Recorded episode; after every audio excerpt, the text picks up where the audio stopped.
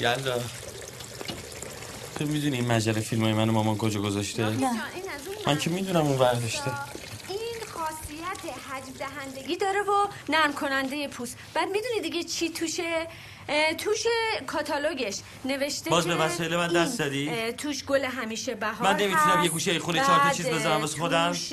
خاصیت جاودانگی دارم با شما حرف می‌زنم. اصلا انگار نه انگار، نه؟ هر 90 نفری که دادن اینو استفاده کرده هر 90 نفر گفتن که ما مجله فیلمای من این بابا. جوان‌تر شدیم الو چی میگی؟ قطع کرد قطع کرد که قطع کرد میگم اون چند تا مجله فیلم من چیکار به کار شما داشت؟ کجا ریختیشون؟ اونا چند تا نبودن دیویستا بود. دیویستا چند تا نیست؟ نه چند تا یعنی یه دونه دوتا بعدم انقدر این مزخرفات فیلم و سینما رو خوندی دیوونت کرده. من چیزی که بچم دیوونه بشه باهاش دلم نمی‌خواد کنار خونه خودم تلمبارشون کنم. حرفی هست؟ خونه شما؟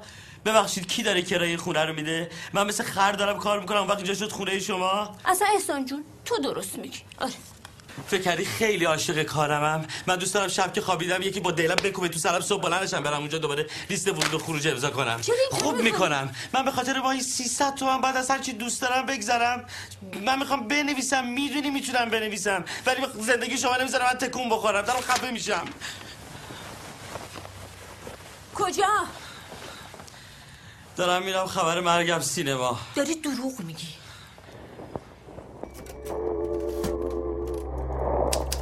می نویسم تا کاری کرده باشم. تا زندگیم را بگذرانم.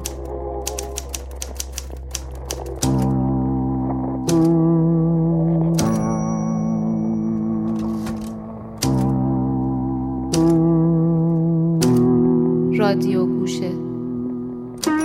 دلم می‌خواهد رادیو را بغل کنم. بوی تن من بخشی از موسیقی سلام سینما. گوشه سیمرغ.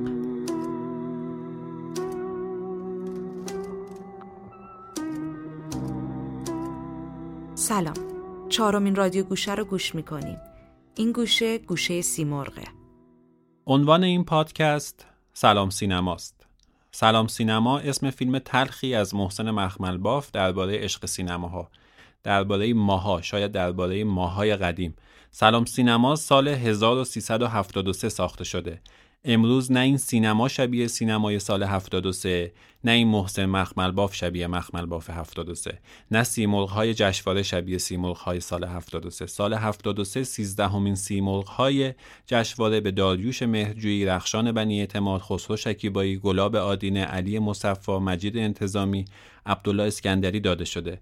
در این گوشه رادیو گوشه از سیمرغ حرف می‌زنیم. از مرغ بی زبانی که فکر می‌کردیم روی شانه هر کی بشینه بختیار میشه. سیمرغ بی زبان سینما. سینو چی؟ گراف عکس متحرک از قبلی عالم. این سینوگراف عکس متحرک؟ چه افاقی دارد؟ اگر نیت یک ساله دارید برنج بکارید. اگر نیت ده ساله دارید درخت قرض کنید. اگر نیت صد ساله دارید آدم تربیت کنید. سینماتوگراف آدم تربیت می‌کند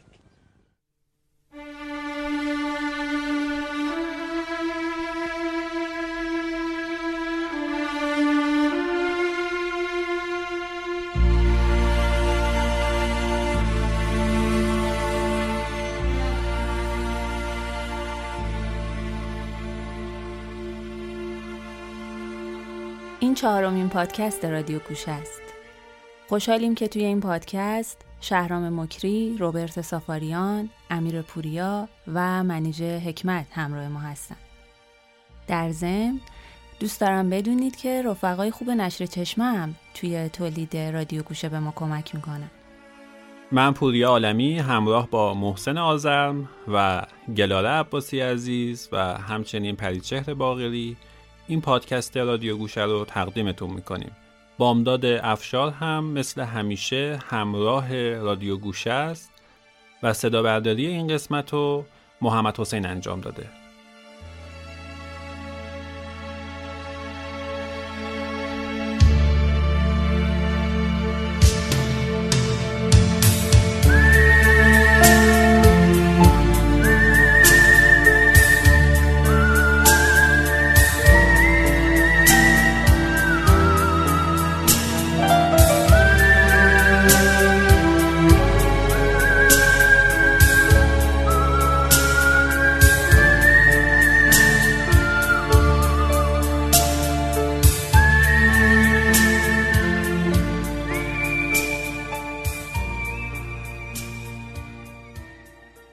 دومین صدای فیلمی که شنیدین صدای فیلم ناصرالدین شاه آکتور سینما ساخته محسن مخملبافه که پرویز بهرام به جای داریوش ارجمند در این فیلم صحبت می‌کنه.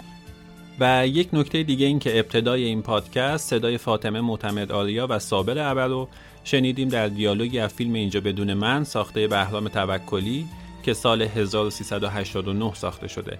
اینجا بدون من برداشتی آزاد از نمایشنامه باغ بخش شیشه‌ای تنسی ویلیامزه. حالا هم موسیقی فیلم از کرخ تاراین رو میشنوید. ساخته مجید انتظامی. فیلمی که سال 1371 ساخته شده. سالی که همونطور که سینما با امروز فرق داشت و ما هنوز برای تماشای فیلمی از ابراهیم حاتمی کیا توی صف میستادیم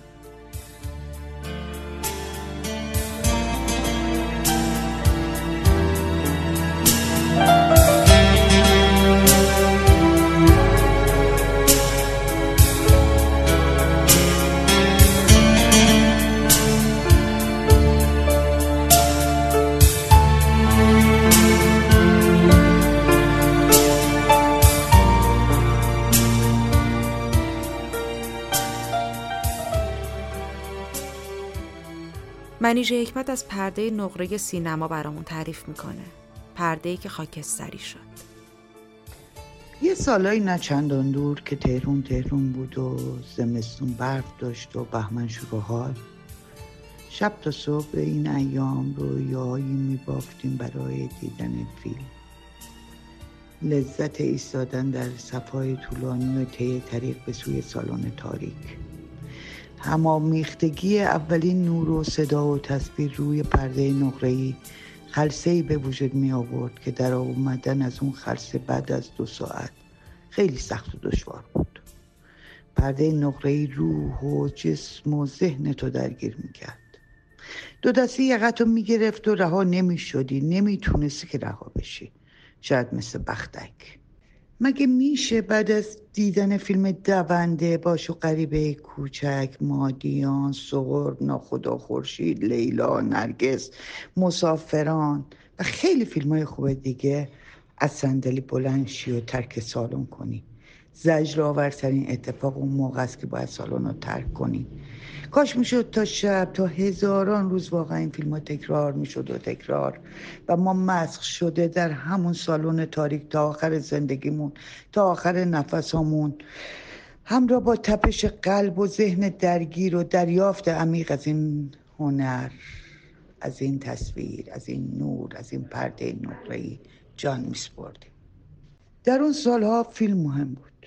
سینما اندیشه. اون فیلم ها جایی برای فکر کردن به سیمرغ و اهدای جایزه و حاشیه و سیاست و پروپاگاندا برامون باقی نمیذاشت. اصلا مهم نبود. مهم تقوایی بود بیزایی بود نادری بود رخشان بود واروش بود و بقیه کارگردانان خوب و جریان سازمون. اونا مهم بودن و فیلماشون. و ما تماشاگران سیراب و لبریز از عشق به این هنر و سینما و کارگردانانمون.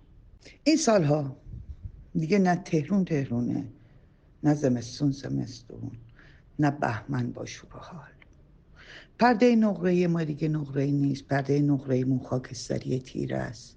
رو به سیاهی داره میره. واقعیتی دردناک و اوریان و سخت و مخدوش جایگزین رویاهای تمام اون سالهای ما شده. هنوز ته ته ذهنم دنبال اون رویاها و مزه ها میگردم. مزه هایی که طعم گس در حال حاضر به خودشون گرفته. نه مثل طعم گس خورما با صدای بی صدا مثل کو بلند مثل خواب کوتاه. یه مرد بود یه مرد.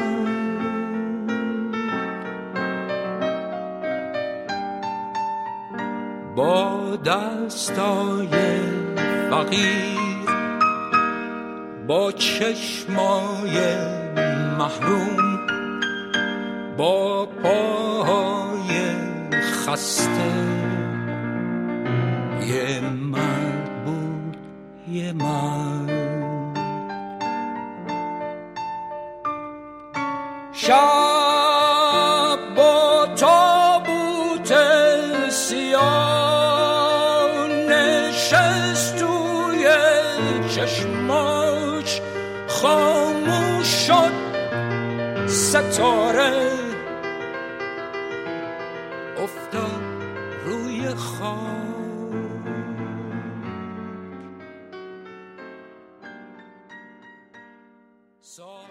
موسیقی فیلم رضا موتوری ساخته اسفندیار منفرد زاده رو میشنویم به کارگردانی مسعود کیمیایی در جشنواره سینمایی سپاس در سال 1349 برنده بهترین بازیگر نقش اول مرد و بهترین موسیقی فیلم شد.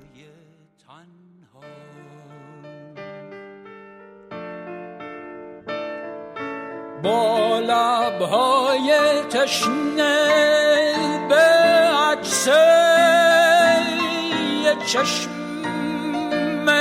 نرسید تا ببینه. قطره قطره قطره آب قطره آب در شب بی تپش. این طرف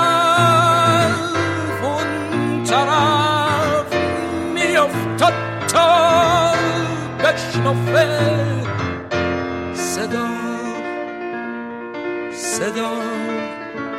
صدای پا.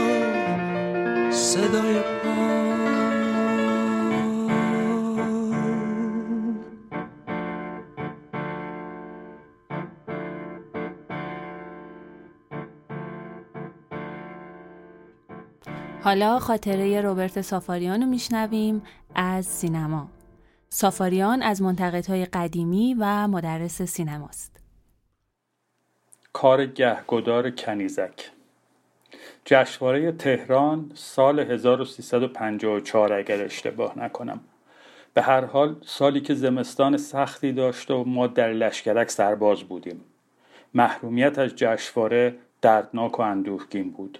در تهران داشتند در سینماها فیلم های یانچو و برتولوچی را نشان می‌دادند و ما باید در تپه های در سرمای زیر صفر درجه از جلو نظام و دوشفنگ تمرین می کردیم. در یک چنین موقعیتی بود که یک روز مرخصی و دیدن فیلم های سیاسفید میکلوشیانچو با نماهای طولانیشان و با فضاسازی غریبشان و بعد دیدن فیلمی از موج نوع آلمان به نام کار گهگدار کنیزک به کارگردانی کلوگه خاطره فراموش نشدنی می شود.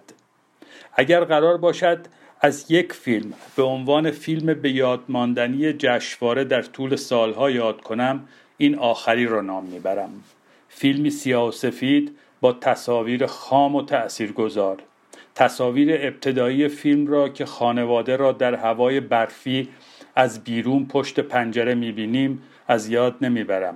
همینطور تصویر ساده انداختن جنین در سینک دستشویی رو. و سرانجام موسیقی تکان دهنده فیلم را که بعدها فهمیدم اتود انقلابی شپن بود و استفاده از نقل قوله ها میان فیلم داستانی را که برایمان به شدت جذاب بود. و همه اینها آمیخته شده است با فضای بیرون که خیابانهای برف گرفته بود و اندوه بازگشت به پادگان.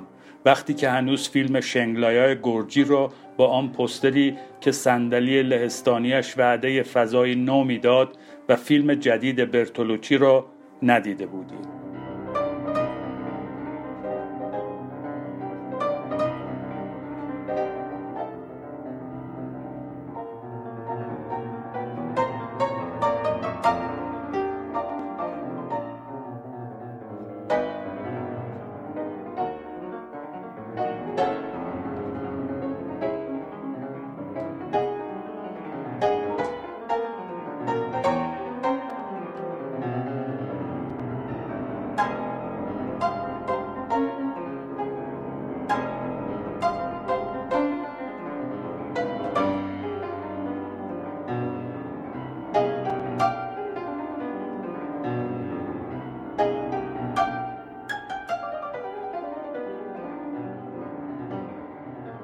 خب ما توی رادیو گوشه هر دفعه هر موضوعی که انتخاب کردیم گوشه ادبیات و گوشه سینما رو هم نگاه کردیم. این گوشه گوشه سیمرغ و فکر کنم که هیچکس بهتر از محسن آزرم نتونه درباره ادبیات و سینما و ارتباطی که با هم دارن برامون حرف بزنن.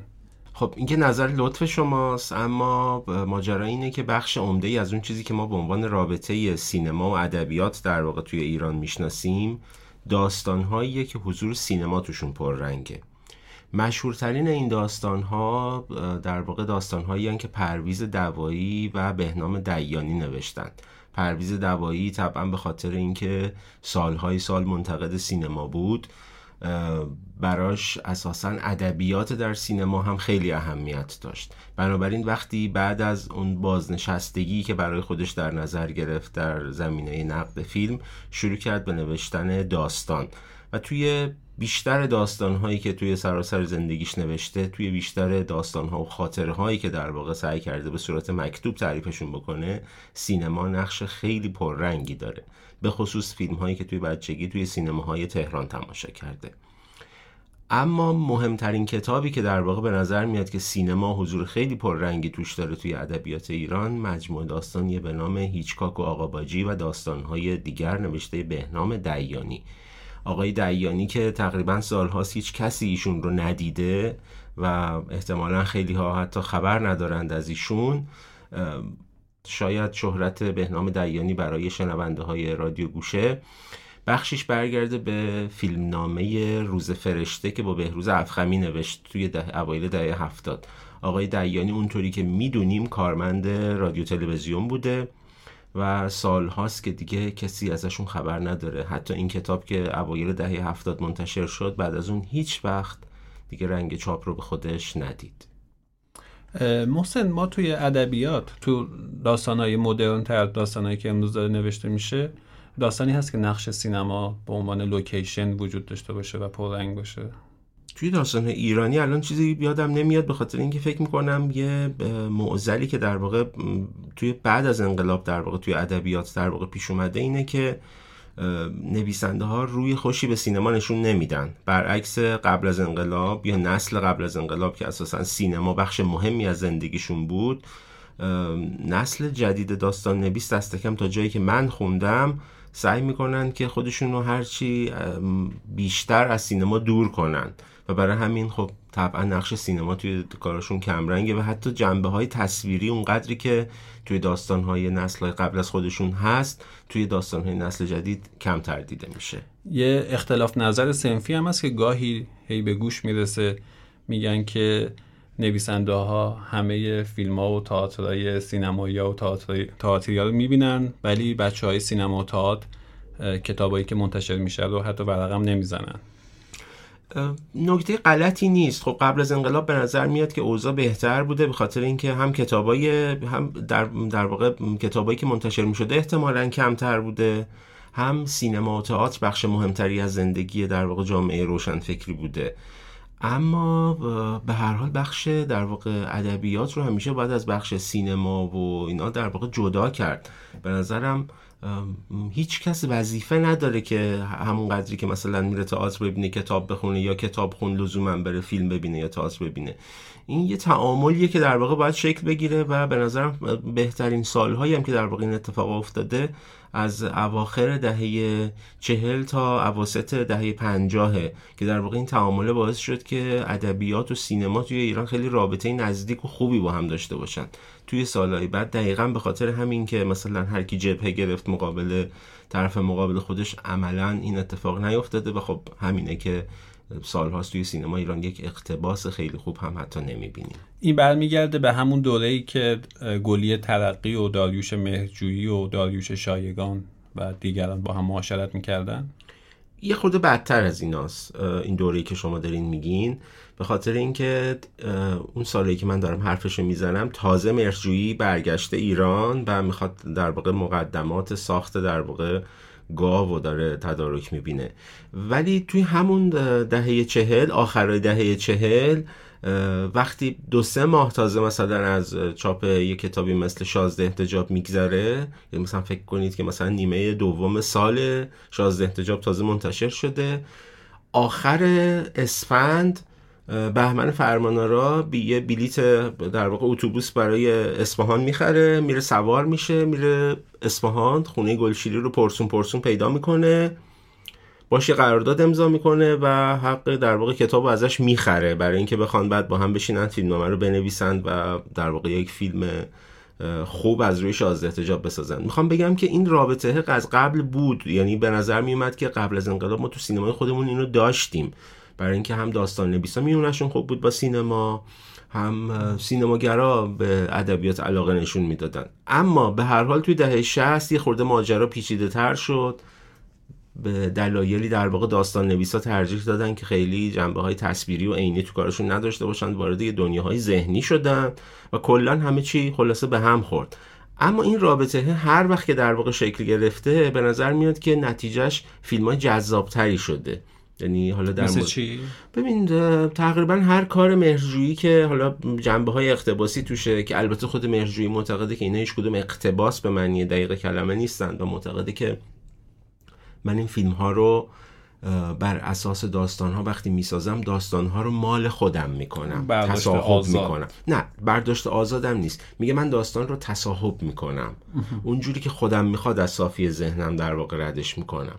بنابراین اون خیلی به اقتباس در واقع به لغت اقتباس در واقع اعتقادی نداره. اما در مورد حالا کارگردان دیگه میشه خود مثلا فرمانارا رو قبل از انقلاب مثال زد که سایه های بلند باد و میاد بر اساس یک داستان نه صفحه ای معصوم اول در واقع گلشیری می‌سازه. با فیلمنامه‌ای که خودشو گلشیری بر اساسش در واقع نوشتن. می‌خوام بگم که این نقشه بود ولی حالا متاسفانه کمرنگ شده. از این ور توی ادبیات هم کمرنگ شده. یعنی توی همونجوری که فرزن توی داستانهای توی خیلی از رمانهای گراهام گرین شخصیت ها میرن سینما با هم فیلم می‌بینن. ما تقریبا توی فیلمامون هم کسی نمیره سینما. چه برسه به اینکه بخوان توی ادبیات در واقع توی داستانها کسی بخواد دست دوستی رو بگیره و با هم برن فیلمی تماشا بکنن. بخشش هم احتمالا به این برمیگرده که اگه توی داستانی کسی احتمالا بخواد بنویسه دست دوستی رو گرفتم باش رفتم سینما احتمالا باید فیلمایی مثل هزار پا و بقیه رو مثلا بشینه ببینه که خب خیلی هم جذابیتی احتمالا نداره. بنابراین بهتره بشینن خونه با هم فیلم ببینن. درد سرش کمتره. درد سرش کمتره. یه خورده به هر حال فیلم های بهتری رو میشه تماشا کرد. خیلی خب ممنون ازت. و اینکه تو از ادبیات چی انتخاب کردی برای ما؟ من بخشی از داستان من و اینگرید برگمن رو انتخاب کردم. نوشته یه بهنام دیانی توی همون کتاب هیچکاک و آقا باجی و داستانهای دیگر. من و اینگرید برگمن به نظرم یکی از عاشقانه ترین داستانهایی که درباره سینما در ایران نوشته شده. درباره پسر نوجوانی که در واقع شیفته اینگرید برگمنه و این شیفتگی این علاقه این عشق تا سالها بعد وقتی که دیگه حتی بزرگ شده ادامه پیدا می‌کنه. و اساسا به نظر میاد که اینگرید برگمن تو این داستان یکی از اون فرشته هایی که از آسمون به زمین اومده تا از سر مهر محبت دستی به سر هر کسی بکشه که توی زندگی خودش مشکلی داره و دستی بکشه به سر هر کسی که سینما رو دوست داره.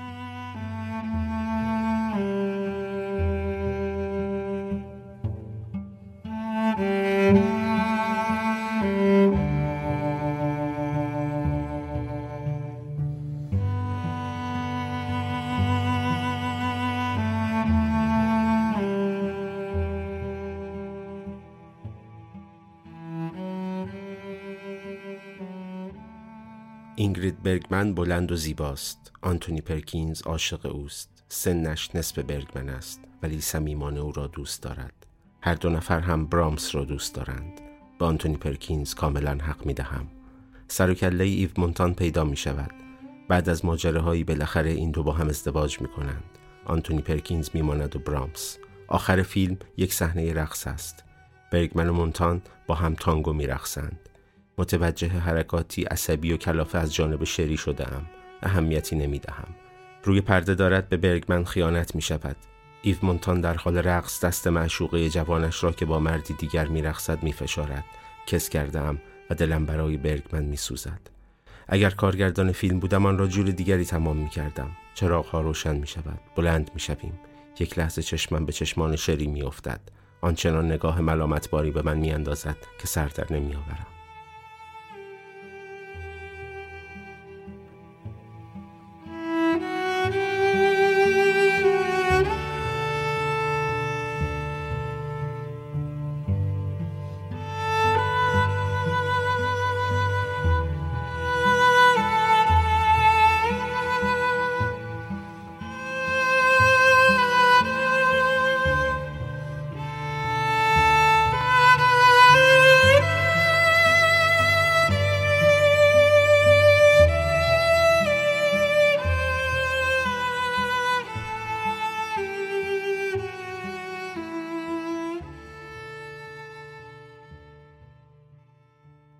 موسیقی درباره الی رو میشنویم.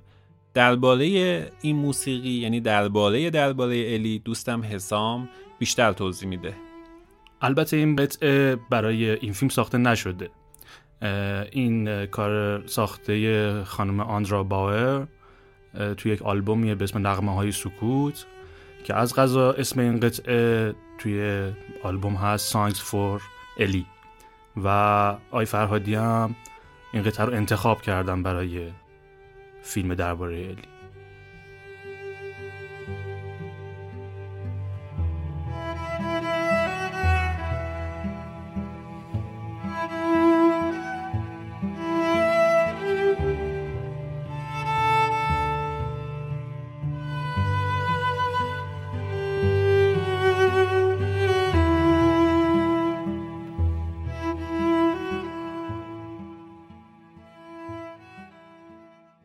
شهرام مکری رو احتمالاً در جشنواره فیلم فجر برای اولین بار شناختیم با طوفان سنجاقک. کارگردانی که در طول سالهای بعد با فیلمهایی مثل اشکان انگشتر متبرک و چند داستان دیگر و بعدتر با ماهی و گربه به یکی از مشهورترین فیلمسازان نسل جدید سینمای ایران تبدیل شد. فیلمساز خوشسوق و خوشغریحه‌ای که در طول این سالها سعی کرده مسئله فرم رو در سینما جدی بگیره. از شهرام مکری خواستیم تا درباره جشنواره فیلم فجر برامون بگه. سلام من شهرام مکری هستم.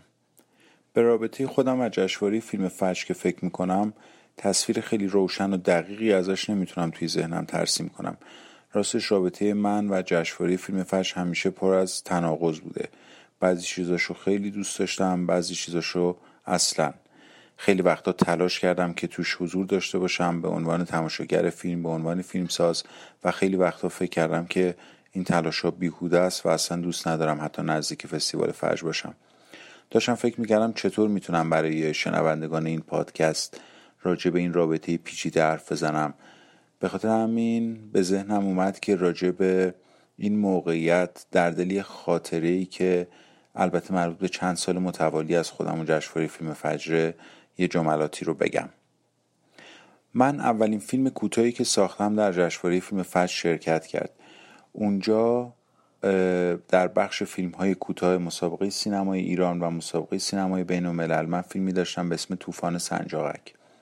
اون سال در اختتامیه جشنواره فیلم فجر فیلم کوتاه طوفان سنجاقک نه تنها در رشته فیلم کوتاه در دو بخش مختلفی که بهتون گفتم کاندید جایزه شده بود بلکه در کنار چند فیلم بلند در بخش نخستین فیلم های سینمایی هم کاندید جایزه شده بود یعنی یک فیلم کوتاه به اسم طوفان سنجاقک در کنار فیلم های از آقایان ایرج کریمی، آقای عسگرپور و آقای رضا میرکریمی کاندید دریافت جایزه بهترین فیلم اول شده بود. اون سال البته خیلی از منتقدا و نویسندگان سینمایی از این موضوع ابراز تعجب کردند که چطور میشه یک فیلم کوتاه رو در کنار فیلم های بلند سینمایی در بخش بهترین فیلم بلند کاندید کرد. ولی خب جشنواره فجر بود و این کار توش به راحتی می‌تونست اتفاق بیفته.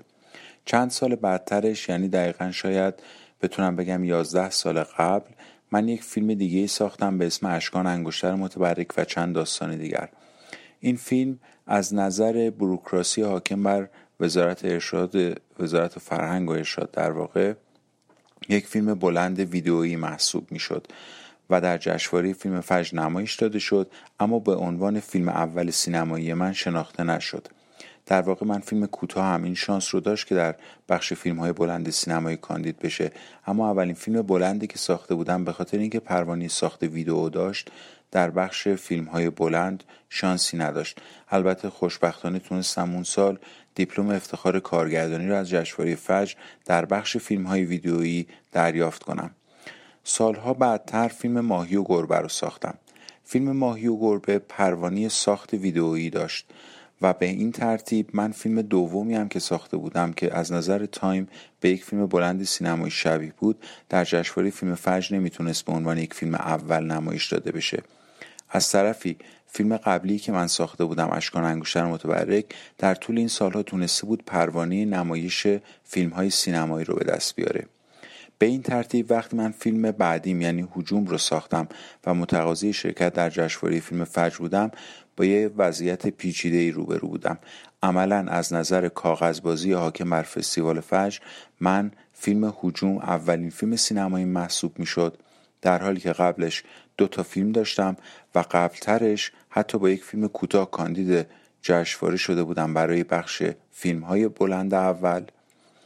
اما از نظر خودم و همه آدمای دیگه که منو سینمای منو میشناختن می‌دونستن که هجوم سومین فیلم بلندیه که من ساختم. دو تا فیلم قبلیم یعنی اشکان انگشتر متبرک و چند داستان دیگر. و همینطور فیلم ماهی و گربه در طول این سالها تونسته بودن پروانه نمایش سینمایی دریافت بکنن.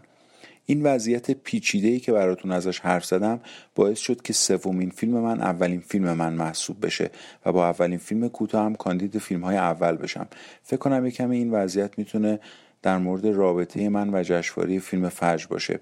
راستش رابطم همیشه پر از چنین تناقض هایی بوده.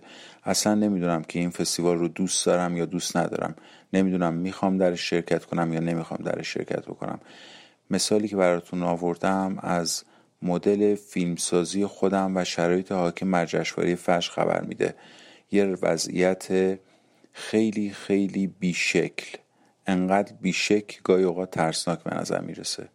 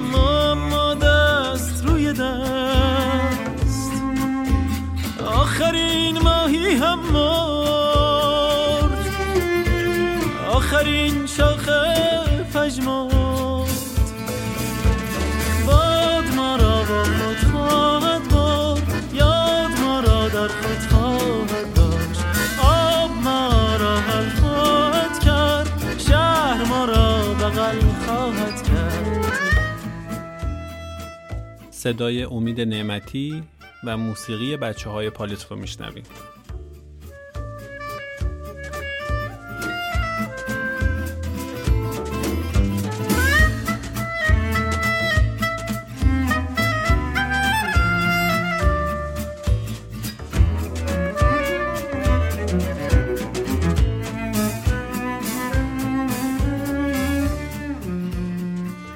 وقتی بهرام بیزایی بعد از چند سال فیلم نساختن طبق معمول همیشه در واقع بیزایی در سالهای بعد از انقلاب فرصتی پیدا کرد که وقتی همه خوابیم رو بسازه و فیلم در جشنواره فیلم فجر به نمایش در اومد اتفاقات عجیبی افتاد.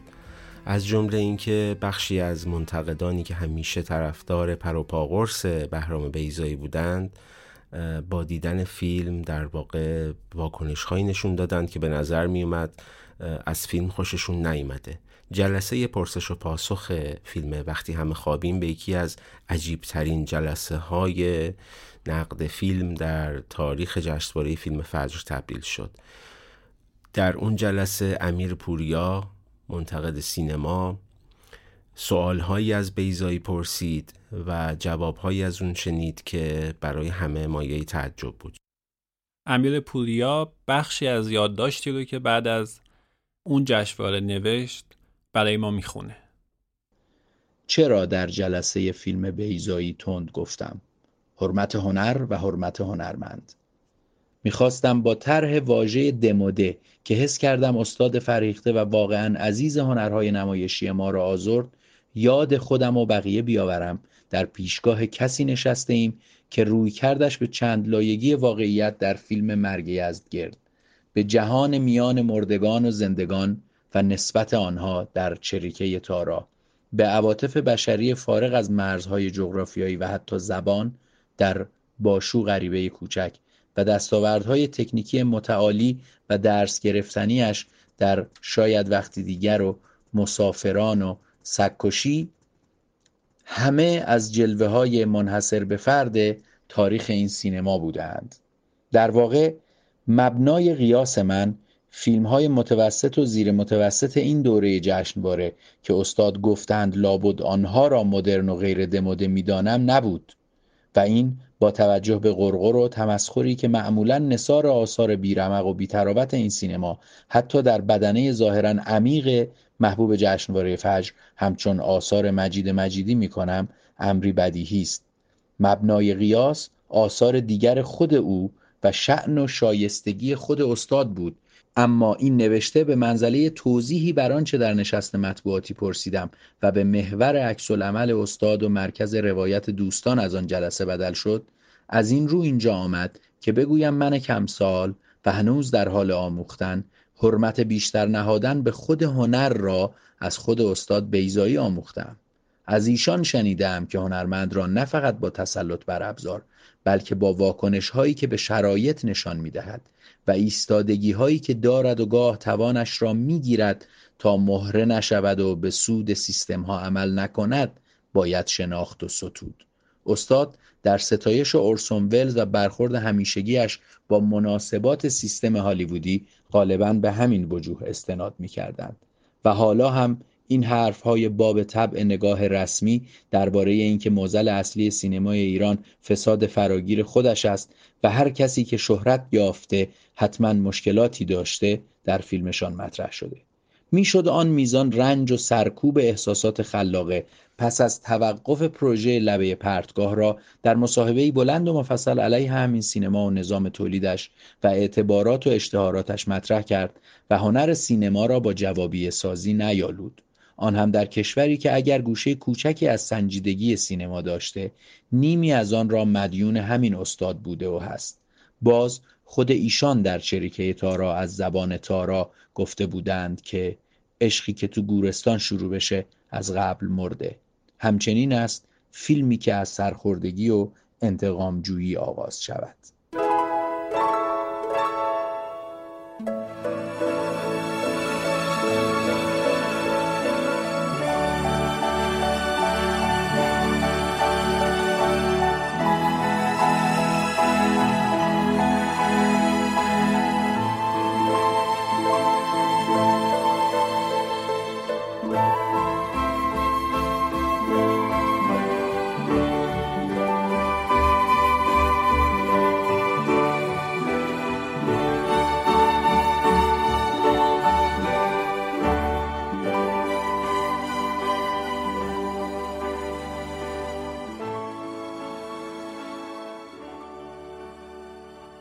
اول این پادکست صدای خانم فاطمه معتمداری رو شنیدیم و در آخرم صدای ایشونو میشنویم. این بار در فیلم خوب مسافران نوشته و ساخته آقای بهرام بیزایی موسیقی این فیلم ساخته بابک بیاته. فیلمی که در سال 1370 ساخته شد فیلمی که قرار بود همه جایزه رو بگیره. اما به قول فریدون جیرانی و به نقل از رسول ملاقلی پور گفته شده بود که اگه می‌خواین خیلی بیکارشن جایزه رو به فیلم مسافران بدین. برای همین همه جایزه رو به این فیلم نرسید تا خیلی بیکار نشن. اما با همه این اوصاف تا ده سال بعد آقای بیزایی نتونست فیلمی بسازه. آخ دیدی یادم رفت. ریسه های چراغونی. کاش شماره سمساری رو داشتیم. 6 6 7 4 3 2 با این هوشت خدا به داد آقای برهانی برسه. آره اون خیلی رویاییه. فعلا که تنها رویاش تویی. چطوری میشه آدم رویایی یکی دیگه باشه؟ ما همه رویای همین این گوشه کوچکی بود از سیمرغ و سینما در رادیو گوشه. به پایان گوشه سیمرغ رادیو گوشه رسیدیم. با صدای آقای محمد رضا شجریان در فیلم دلشدگان. ساخته آقای علی حاتمی. موسیقی دلشدگان آقای حسین علیزاده. ساختن و آقای محمد رضا شجریان خوندن. رو صورت آقای تارخ امیدوارم که گوشه این دفعه رو دوست داشته باشین. پوری تموم شد؟ تموم شد دمت گرم. مرسی از همتون و گوشه بعدی گوشه کاره. میبینیمتون که نه. میش... میشنوی. میشنوی آها میشنویم. خدا نگهدار. پاسبان حرم دل شده شب همیشه شب همیشه. پاسبان حرم دل شده شب همیشه. تا در این پرده جز اندیشه او نگذاره. خدای دل. دیده بخت به افسانه او شد در خواب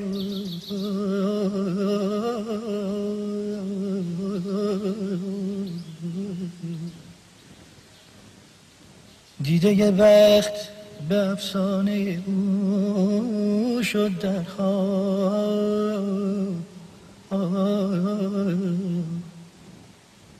کو نسیم زنایت که کند بیداره